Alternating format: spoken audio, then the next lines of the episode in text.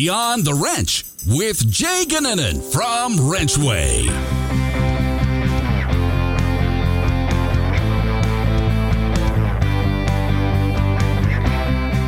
Welcome back to Beyond the Wrench. My name is Jay Ganinen, and I am your host.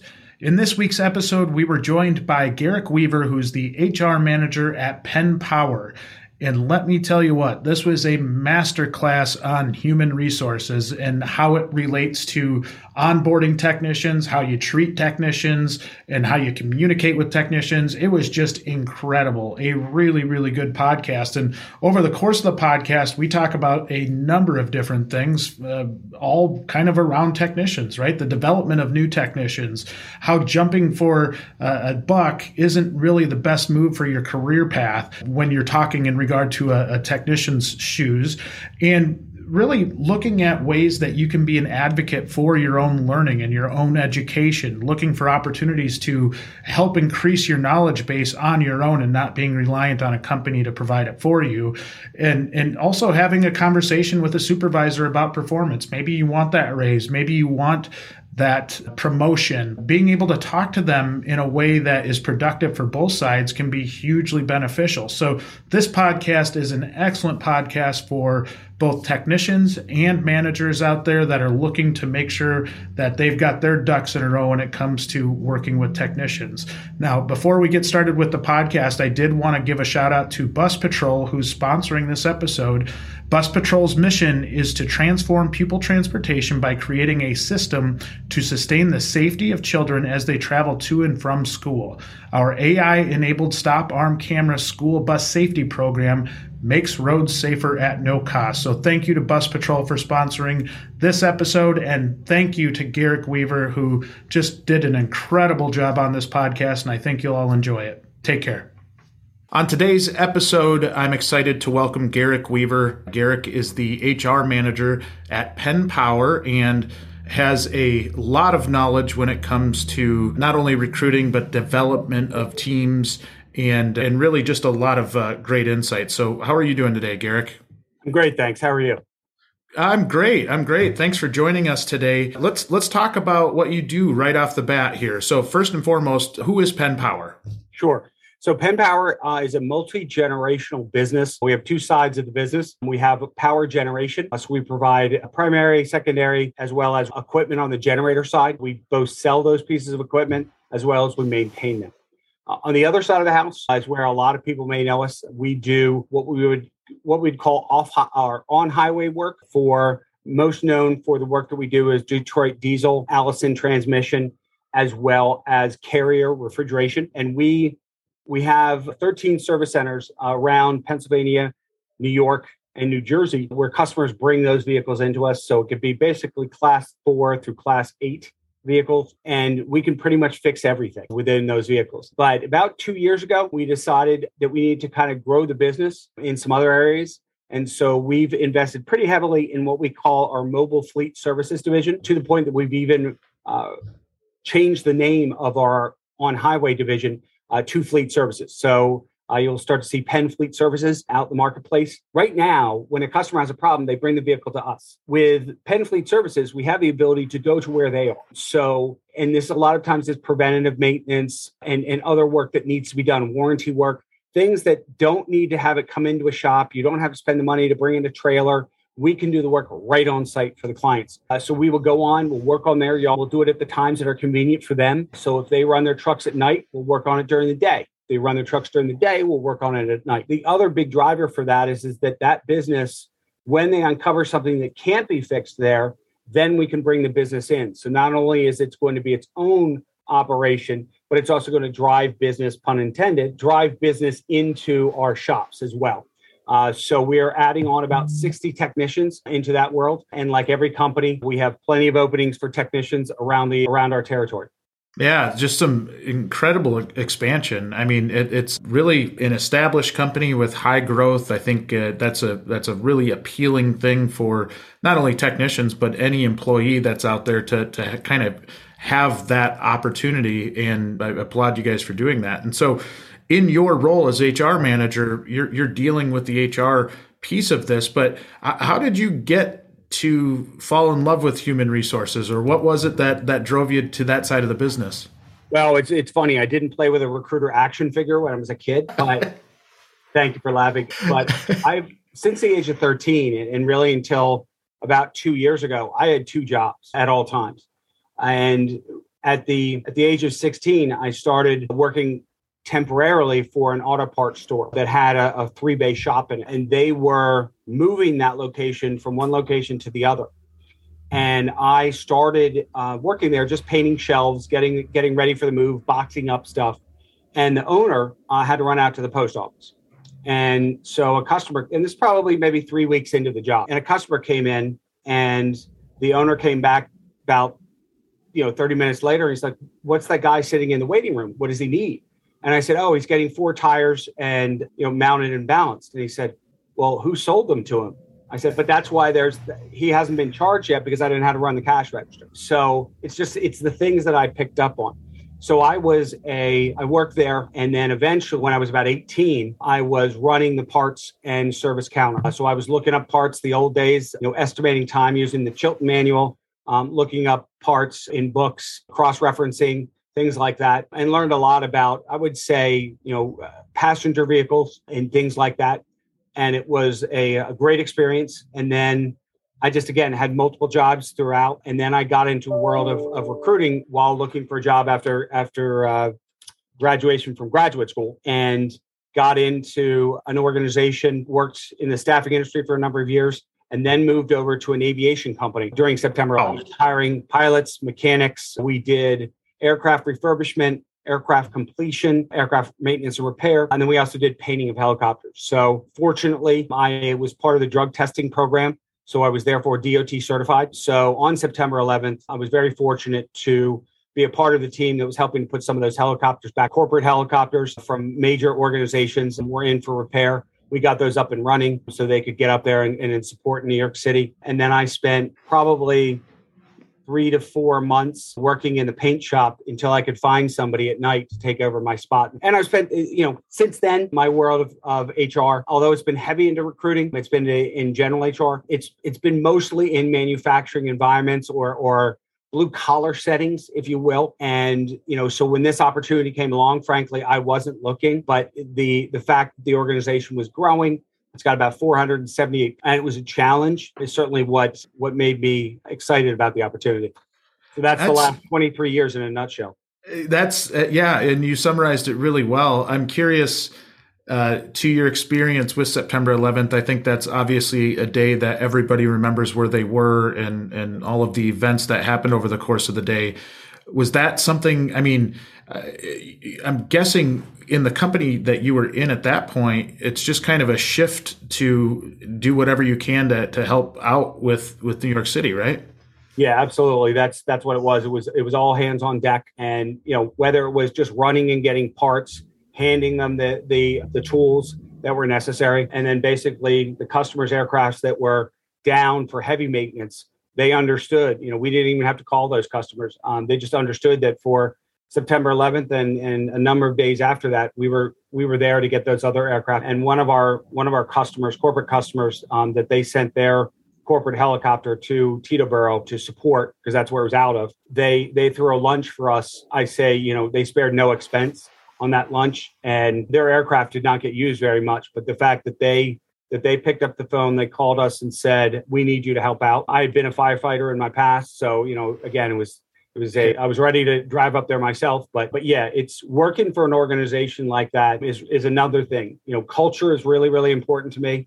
And the fact that the owner of our company at the time, it was privately held, he said, "Any overtime, you get that done. And that's not being billed to the customer. We're going to get this stuff out." And, all of our EMS helicopters were going up towards there to support. And it's great to work for organizations like that really care. And throughout my own career, I've made a couple missteps, and we all do, in terms of going to an environment. But I really try to look for a place where an organization is, you can see that people are, or that you can see that people like working there. And it's work. Let's be honest. It's work. It's not supposed to be something that you always enjoy, but you can get a vibe when you go on a floor. And I'm sure mechanics get this. They go on the floor, they can tell the mechanics are happy, if the mechanics are satisfied with what they're doing. And I would also challenge, people that if they don't do this now, they need to do it. And that is, they need to say, can I talk to some of your technicians? Mm. Or can I talk to some of your service managers or the people that schedule my day?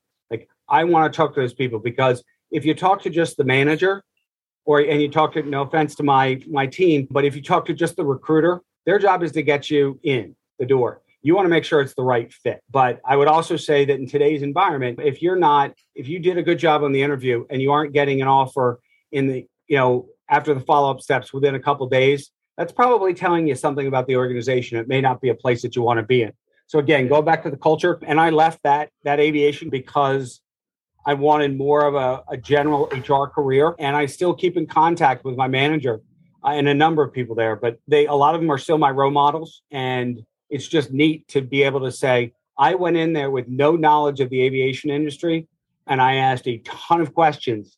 And I came out of that with, now I can tell you the difference between a Sikorsky S76A and a B and a C and a D model. And I haven't been doing it since 2004. Wow. Yeah. It's incredible what you learn over the course of your career.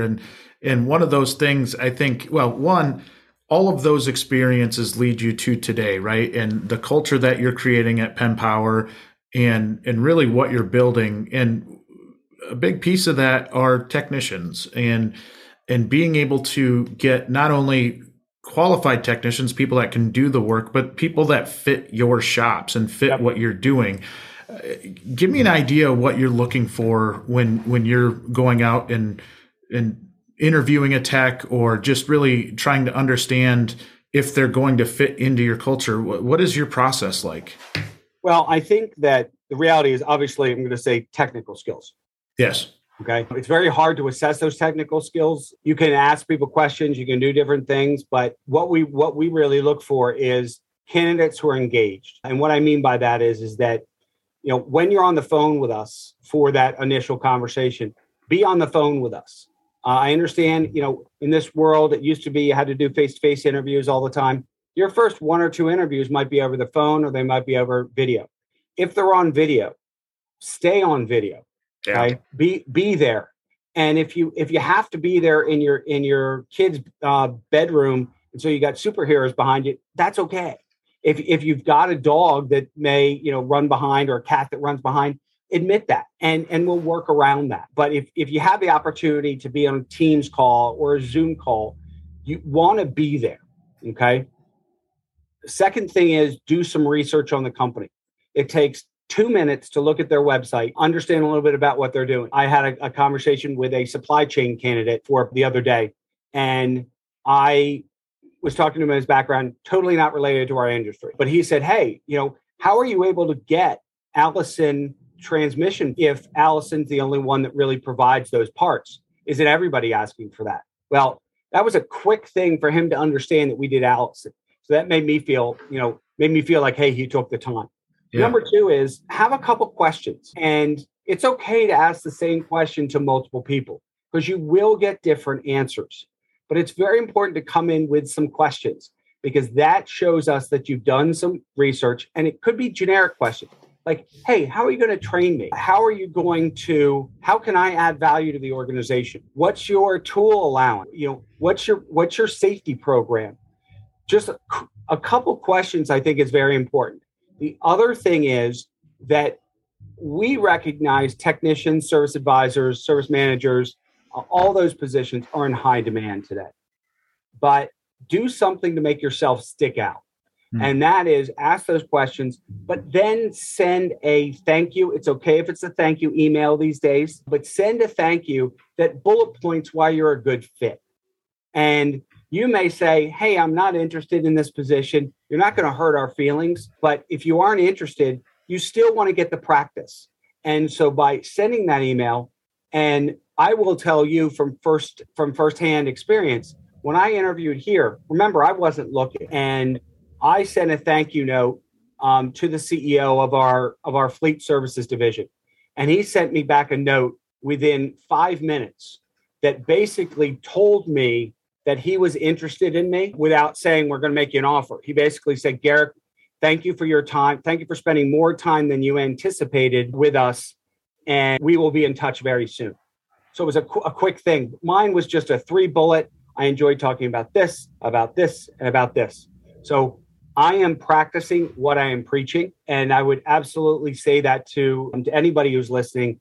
I don't care if you're going for an administrative job, a tech job, or even something outside of our industry. Those are really, really easy things to do. Yeah, that's great advice, just in general. And that is something that stands out as different. And especially as an employee or signing up to go work for a potential employer, if you can make that initial kind of impact, I think that just, it almost either confirms a person's feeling or maybe even changes the feeling that the hiring person has or the hiring manager has for that individual. Interesting you say that. I've had managers in my past, not in this field, but I've had managers in the past who were for or against a candidate, and the thank you note, that goes to show a little bit of my age, the thank you note swayed their decision. Either, they may have said, hey, I didn't get one from this candidate, and that surprised me because he talked about follow-up and closing the deal in a sales role, or it was somebody, hey, I was on the fence. The other thing that, this is a little bit of a bold question to ask, but once you've gone through the interview, ask the question, what about my background concerns you about a fit for your position? Mm. And the client may say, or the prospective employer may say, you don't have enough experience in this. Now be prepared to have an answer. So if we'll use this as an example, a technician comes in and interviews with us, and says, what concerns you about my background? And we say, well, you don't have as much Allison transmission experience as we would like. That's correct. But as you can see from my experience, I have experience with working with a number of different transmissions, and I'm a very quick learner. One of my references is one of the techs I work with. And number two is, I see that you guys have an in-house training program that's factory authorized. I would assume that I would be a part of that. What, Mr. Client or Mr. Prospective Employer, what would I have to do to get in that training class? So there you just completely flipped it. You completely flipped it. Now, again, if they say to you, I'm sorry, you don't have enough experience, period, because you're brand new, you can still say, I understand you have training. I understand I would learn, things like that. You can always spin it. But if it's not a fit, it's not a fit. Right. But at least you ask that question. The reason why I say it's kind of bold is because you have to be prepared for the answer, even if it shows you why you're not a fit for that role. But I would say more often than not, that question is going to catch the interviewer off guard, and they're going to say, huh, interesting. I love that advice, Garrick. And I think the one thing that as we're talking to technicians that are out there that I think is really effective or impactful with what you said was picking holes in your own resume, right? Before you go in, having a clear understanding of maybe where your shortcomings are, and then having some type of response. I loved what you said about coming back with the, well, I see that you've got a training program, and I'm hoping, what would I need to do to get into that training program? I mean, talk about a needle mover from the technician's perspective. I mean, that's a big one. Yeah. And, it's interesting you say that, because I think, I'm kind of looking at this conversation and bear with me. I've kind of looked at this as kind of like, let's do some of the basics. So in my world, when you apply for a job, the reality is that most people these days are applying through Indeed or a site where your resume is already there. And Indeed's got some, good basic resume things. But a couple of things I always tell people is if you're going to use the Indeed resume, that's fine, but have a different one that you can take. But I'm also get somebody to help you with a resume that looks a little bit better than just the Indeed resume. And then I also say, make sure you have a couple things, that you have examples of what you've done. And I don't mean to say that I installed a transmission. You want to talk about things that matter, and things that matter are numbers. So I have performed on average 43 PMs with zero comebacks. I have saved the company X amount of dollars by sourcing parts on my own. And again, you may not know the full amount, and it's okay to say over $5,000 or something like that. But you want numbers. I've been with the organization, 2.5 years. And during that time, we have had no safety incidents. That's an important, that's a big one. Yeah, that's a big one. And the other thing you want to do is, and this is going to sound a little basic, but you want to know what's on your resume. The number of times that I've interviewed people over my career where they have said, oh, I don't know, somebody else put my resume together for me. Know what's on your resume. If it's old, that's okay. If you have it, you didn't update it to include a job here or there, that's okay. But when you don't know what's on your resume, that's a concern. And then the last thing I'll kind of say with that is you want to have an elevator speech. So example I use is, you know, if you're out in the dating world, you want to have some sort of like, you know, quick intro about who you are and what you're about.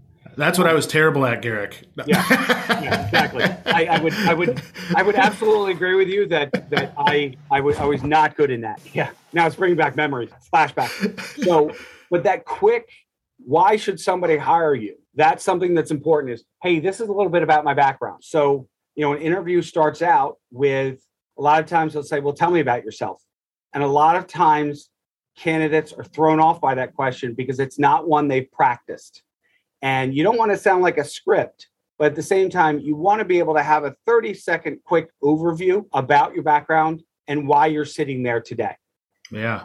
And go into it with maybe some bullet points in your head so that you can just kind of, rather than having it all scripted out, just, you know your story better than anybody else. So if you're able to just kind of organize those thoughts and when you go into that process, I think that's hugely helpful. Yep, absolutely. Absolutely. So what is, just a random question, if you don't have an answer to it, this is fine, but what's the best question, either a tech or any potential employee that you're going through the hiring process with, you're interviewing them, what is one of the best questions you've ever received? Wow. That's a great question. And I put you on the spot there, so you don't need to answer that. No, the problem is I have like 12. So I think one of the best questions is, how are you going to train me on the things that I don't know? How are you going to train me? I think another one is, besides the tools that I have, what equipment will you all provide? Like, can you walk me around? Can you show me the equipment, not the hand tools, but the other equipment that I will be working with? And if you see a shop that doesn't have the greatest tools, that's going to tell you something. And I think another question around it is, you know, how will I be evaluated in this position? Okay, so in there, you're asking the question around money. But you're also asking it in a different way, because we all know that it's about how am I doing and what do I need to work on? And you need to be ready to listen to that. But if your employer says, oh, well, you know, I every couple of years, you know, I go through stuff with people about how they're doing, or I'll always give you feedback. Okay, well, what kind of formal process do you set up? Because if an organization says they don't have a formal process to review you at least once a year, that should be a concern. Now, having said that, if you go to work for a smaller mom and pop shop, don't expect some of these things to be in place, because they're not. Right. They're going to have some things. So a question around that is, hey, if I have a concern about something, whether it be equipment, compensation, you know, anything, you know, safety, you know, customer issue, how do I address that with you? Every size company should be able to answer that. And a mom and pop shop absolutely should be able to tell you how they're going.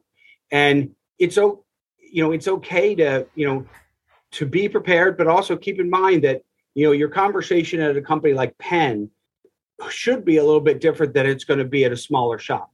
And there's nothing wrong to go with working for a smaller shop, because you can be a bigger fish in a smaller pond in a lot of cases. You may not have all the tools and the equipment, but one thing tied back to the questions is you want to know what drives you. So if you're okay, you're living at home, you're okay, you're paying off some debt, you're doing all kinds of stuff, your pay requirement may be very different than somebody who has got a mortgage, they've got family and things like that. Yes, you should know your worth, but you also should be realistic with what you are asking for. So if you are an individual, when you go in for this conversation, you ask questions, you know, what's the shift? What are the overtime requirements?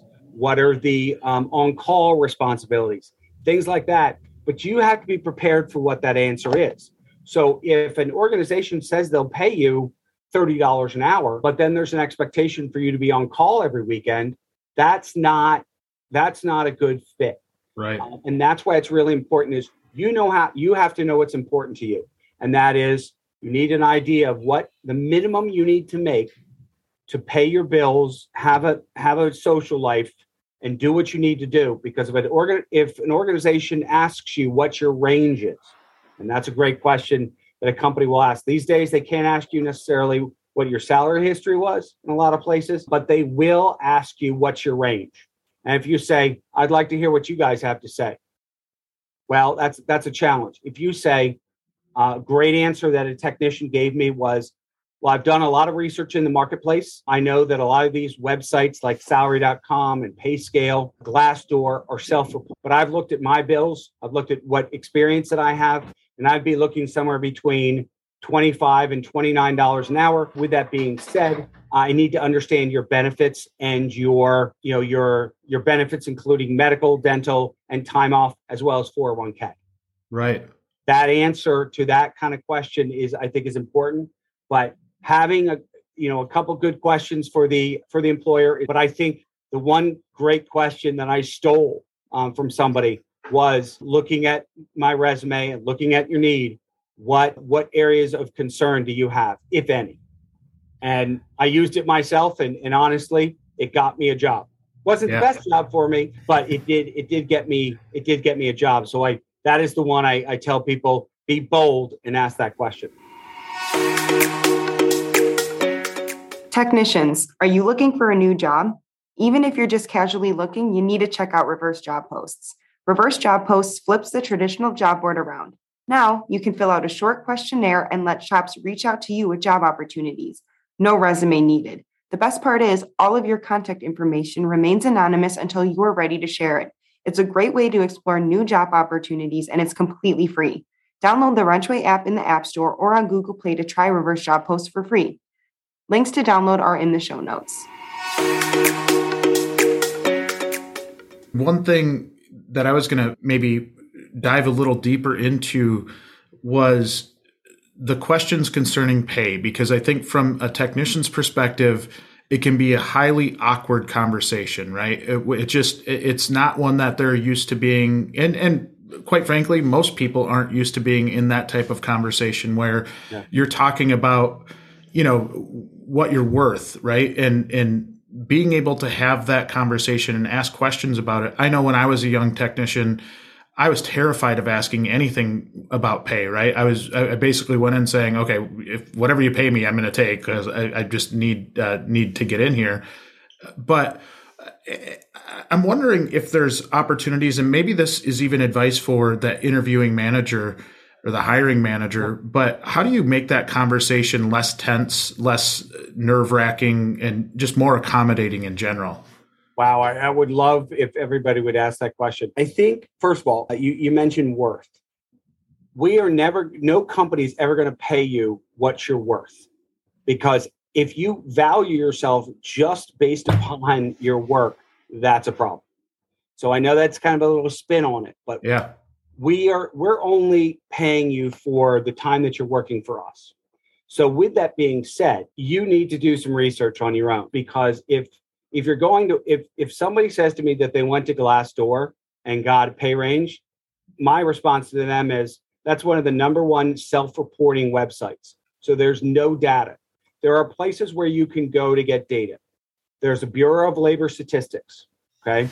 If you went to a school or you went to some sort of program, ask the career advisory people. And again, if you say, well, I went there like 10 years ago. Well, they still want to help you because they want you to be connected to their school. Call them and say, hey, I'm considering a job in, Wilkes-Barre, Pennsylvania, where we have a location and we're hiring technicians if anybody needs a job. But you ask that question of those people, do some research. And then if you come in and you say, how is my pay structured? They'll look at you and say, what do you mean? Well, okay, I assume it's an hourly rate.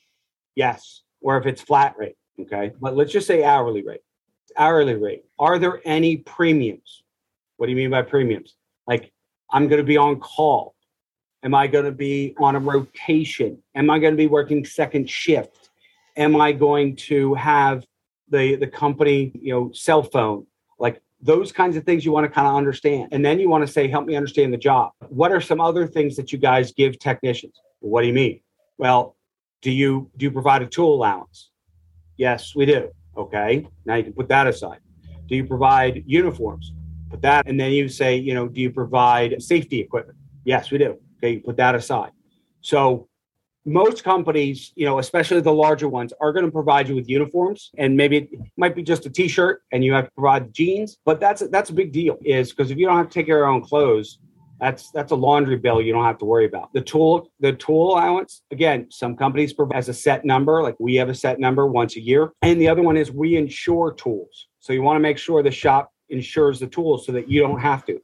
So when you add up all of those little things, tool allowance, uniforms, safety shoes, insurance, things like beeper pay and everything, whatever that may be, might be $4 or $5 an hour. So kind of keep that in the back of your mind. Then you want to ask the question about, well, tell me about your benefits.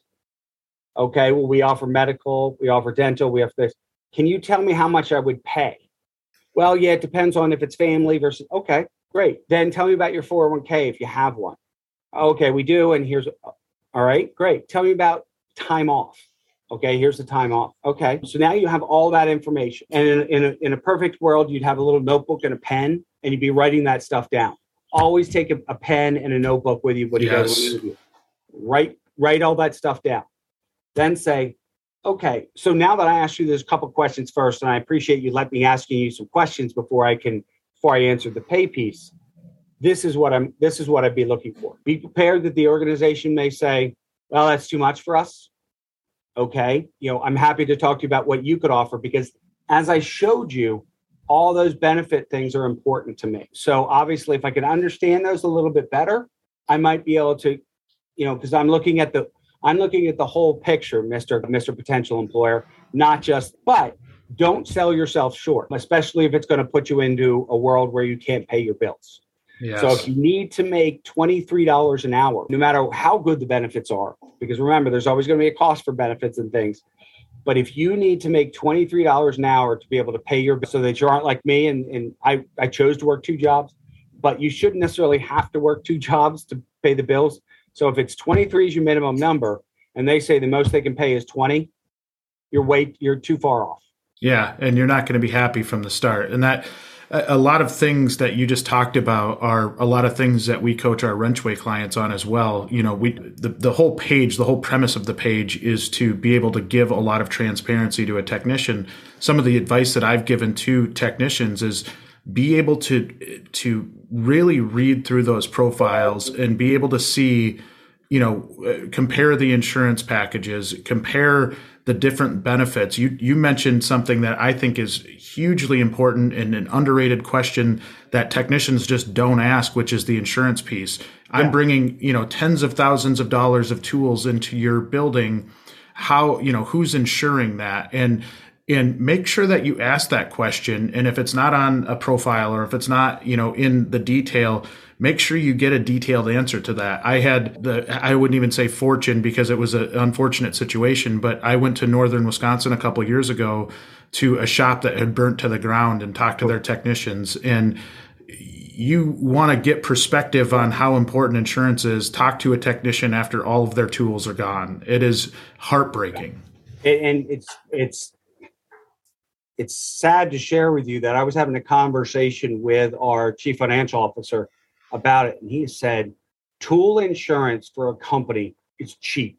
Yeah. And of course, we're a large organization, 478 people.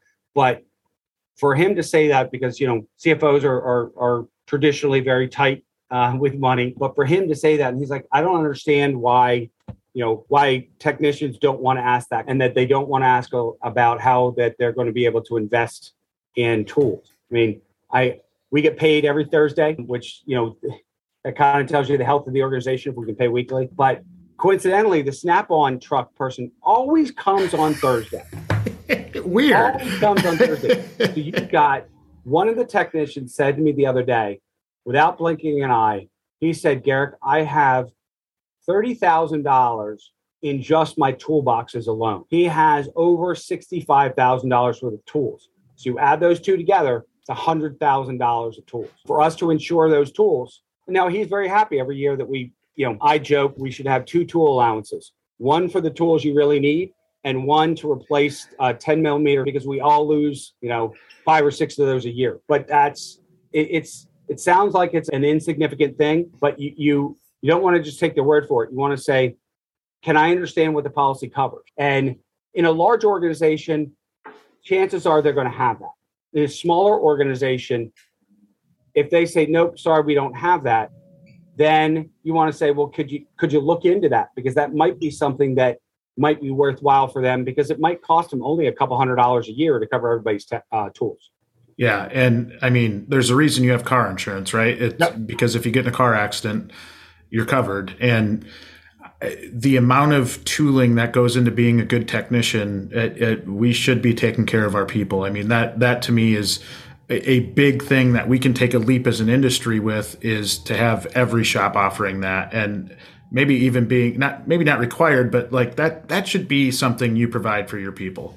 Well, and I think too is that if they don't, then it's, well, what could you provide? You know, they say for a variety of reasons, whatever it is. You say, how much could you contribute to help me get a policy on my own? And just like renter's insurance, by the way, if you're renting a house or an apartment or whatever, you absolutely should have renter's insurance, because that could cover some things in the event something were to happen. But call your insurance agent. Just Google the words, you know, mechanic toolbox insurance, and go to that employer and say, hey, it's going to cost me $100 a year. Will you split that with me? Right. And what I will say is, don't just take the $50 from them. Just make sure you actually buy that insurance, because you know, say to them, hey, in the event something is lost, will you pay the $50? And then will you pay part or all of the deductible if something's lost? And another question as you walk around a facility is, look at how safe it is. You know, if it's in a bad part of town and they don't have an alarm on the building, or they don't have a gate where they can, you know, where they store their customer vehicles, you know, that's a concern. At Penn, you know, a lot of our facilities are in a city, but they're not right in town. You know, they're out in an area where we can have space to put 15, 20, 30 trucks behind the building. But you want a building that looks safe, and that they have some sort of, and you can see that. You can see an alarm sitting on the wall, you know, a keypad by the door. You can learn a lot walking in the shop. If you see that they, you know, there are holes in the wall, you see that there's water on the floor and there's water on the ceiling, well, maybe it's leaking. Stuff happens, but you want to ask those kinds of questions. The other thing I always say tied to that is walk through their facility. Like, ask to walk through the parts department. See how their parts are organized. Walk through their break room. Do they have a microwave? Do they have a refrigerator?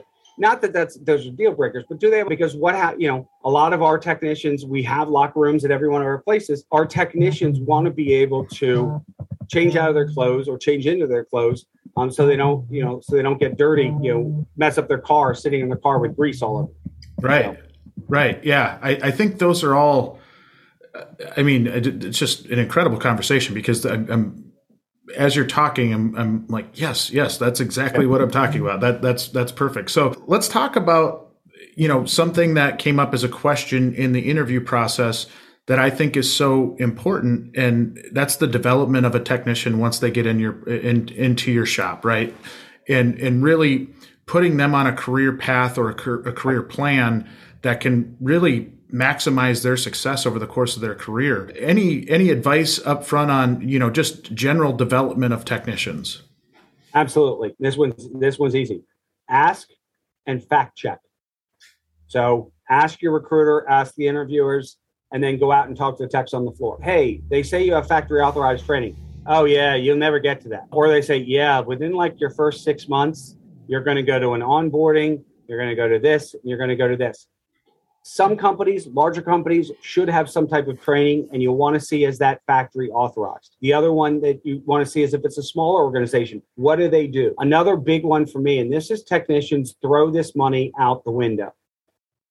Organizations like ours pay for your ASE certifications, and there are 8 of them.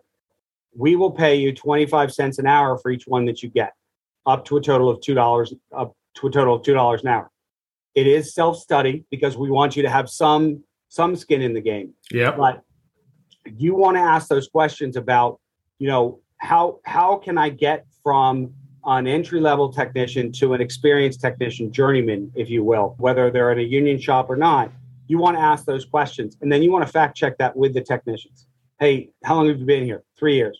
Did you go to training? Now, keep in mind, not everybody may need training, or some of the folks may say, I'm not doing any more training than I have to. So they're not going to have the ASE certification. So, but you want to ask what type of training and how is that paid? Is that upfront? Is it tuition reimbursement? Is there any clause on it? If I leave the organization within X period of time, do I have to pay that back?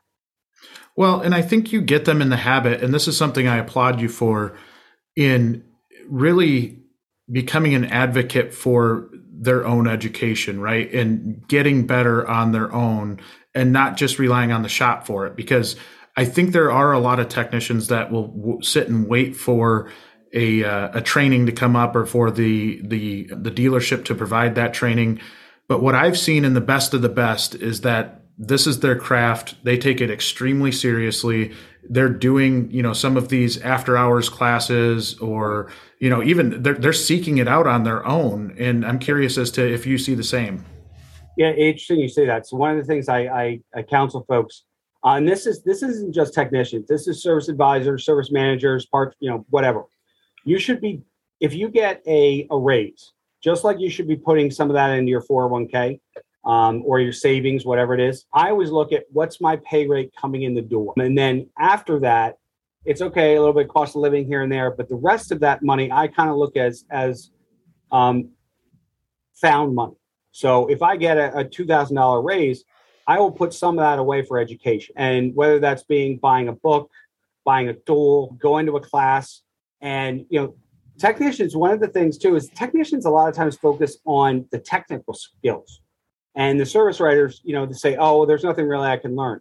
There's soft skills training, like how to deal with a difficult customer because you're talking to the customer, how to deal with a difficult boss. Like there's all these little things that you can do, but I always encourage people to not expect their employer to always provide the training. And a lot of times if your employer says, I'm sorry, I can't pay for that training.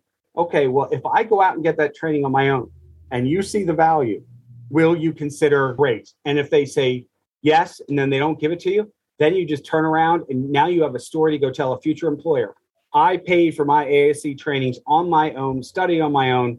My manager said that they were going to pay for it. They said they couldn't. That's why I'm coming here, because I see you guys pay up to $2 an hour. And I look back to my own career path, and what had the biggest impact on me were the mentors that I had, really the people that I surrounded myself with, and really the books and other types of education that I had along the way. And, you look in that specific example with a service advisor dealing with a customer, if they had read the book Crucial Conversations or something like that, where they have some knowledge and maybe have done some role playing based off of that. From what I recall in that book, there were some really good role playing opportunities to play out situations. And even if you're that technician and you're aspiring to go, maybe move into the office someday, being able to educate yourself and not relying on other people to educate you is such a powerful move on your part. Yeah, absolutely. And I think you hit on something that I think is extremely powerful, and that is the word mentor. I have 3 or 4 people from my career that I gut check how I'm doing. And I reach out to them and say, hey, this is what I'm thinking. I just did this yesterday with one of my mentors. I walked through a situation and he said, well, do you want my advice? And I said, absolutely. He said, I'd handle it this way. So you should have that kind of a relationship with fellow technicians or a service writer, somebody that knows you really well, because the world is small. You never know who knows somebody. And down the line, you may end up working with those people in the future. And we all know that good techs know good techs. We all know that service people, service managers, writers, things like that, they know good technicians. I will tell you too, if you're a technician and you're currently working, if you are not taking advantage of your company's employee referral bonus program and talking to all your fellow colleagues, I have a gentleman that works for us in one of our locations who came up to me and thanked me for the employer referral bonus. I said, well, wait a minute, you've brought us 3 people. I should be thanking you. He said, yeah, but you helped me pay off debt. And it was debt that I incurred that now my family, we can be a little bit more comfortable. And to me, having those mentors, having those colleagues, you can literally, you can take your group of friends and go where you work. And that's, you know, because we all, it's work. It's not fun, you know, if you will. But if you can make work fun by working with people that you like and that you respect and that you trust, it makes life a lot easier. Well, and you and the employer. Yeah. And talk about controlling the culture from the inside out, right? Like if you're surrounding yourself with your buddies and you know that they're going to bring good energy and it's going to make your life easier by them being in the same place that you are. Yeah. I mean, if talk about a strong culture. I mean, that's as strong as it gets, right? Like if you just have buddies working together in the shop, like that's a different atmosphere. Yeah, absolutely. Because, you know, you know everybody's hot buttons, you know, you can mess around with them a little bit. And the reality is you can, you know, if they do something wrong, you can make fun of them a little bit. But at the same time, too, it's, you know, it creating that culture, but also recognizing, you know, when a new person comes in, it's they may not know as much as you, and that some of your greatest friendships could be found by just and formed just by starting a conversation with somebody. Because the first 90 days of an employment situation is when people typically leave, and they leave sometimes because of the manager, sometimes other things, but usually in the first 30 days, it's because of how they were treated. And let's be honest, the HR guy talks to them on the first day, and we talked to them a little bit. Probably should talk to them a little bit more. But the reality of it is that if they don't like the people they're working with, they're going to say, I can take my skills elsewhere.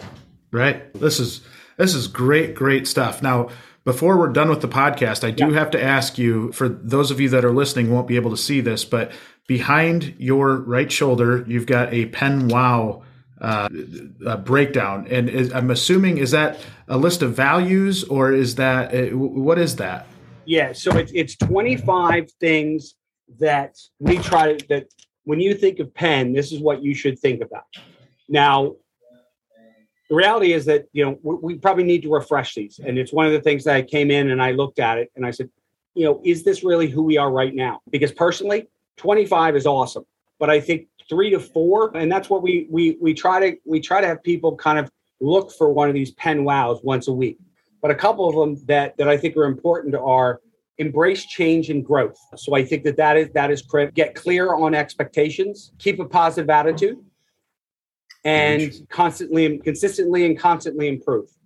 So I think those are just a couple right there. That and one other one actually is, or two more, speak up, and then think safe and work. Safety is what it's all about. We want to go home with all our fingers and toes, and I think it's important. You know, we can put out safety manuals and we can put out safety equipment, but if you don't use the safety equipment, it could, you know, unfortunately, you know, you have situations, especially if the folks are out on the road. Drivers are crazy. If you're out helping somebody on the road, put out those triangles, you know, do everything you need to do, park the truck far enough away that so if somebody hits your truck, they aren't hitting you too. It's all little things. But yeah, our culture is one where we are constantly looking at what defines us. And I think in the next, you know, year or so, you'll see us take that the Penn Wow, and we may have changed that. And what I say is under one of them is keep it simple. You know, we'll get down to a Penn 10 is kind of what I've been thinking about. You know, what are the 10 things that we stand for? I love it. I love it. I love your organization and everything that you guys are doing out there. We've got firsthand experience with you guys. It is a great, great company. And I thank you so much for coming on the podcast today, because this was a really, really great conversation. Well, I'll probably have to have an extension of this. I think the advice to technicians that you had over the course of this was just brilliant. It was really, really good. So hope you'll join us again. Absolutely. Thank you so much for having me.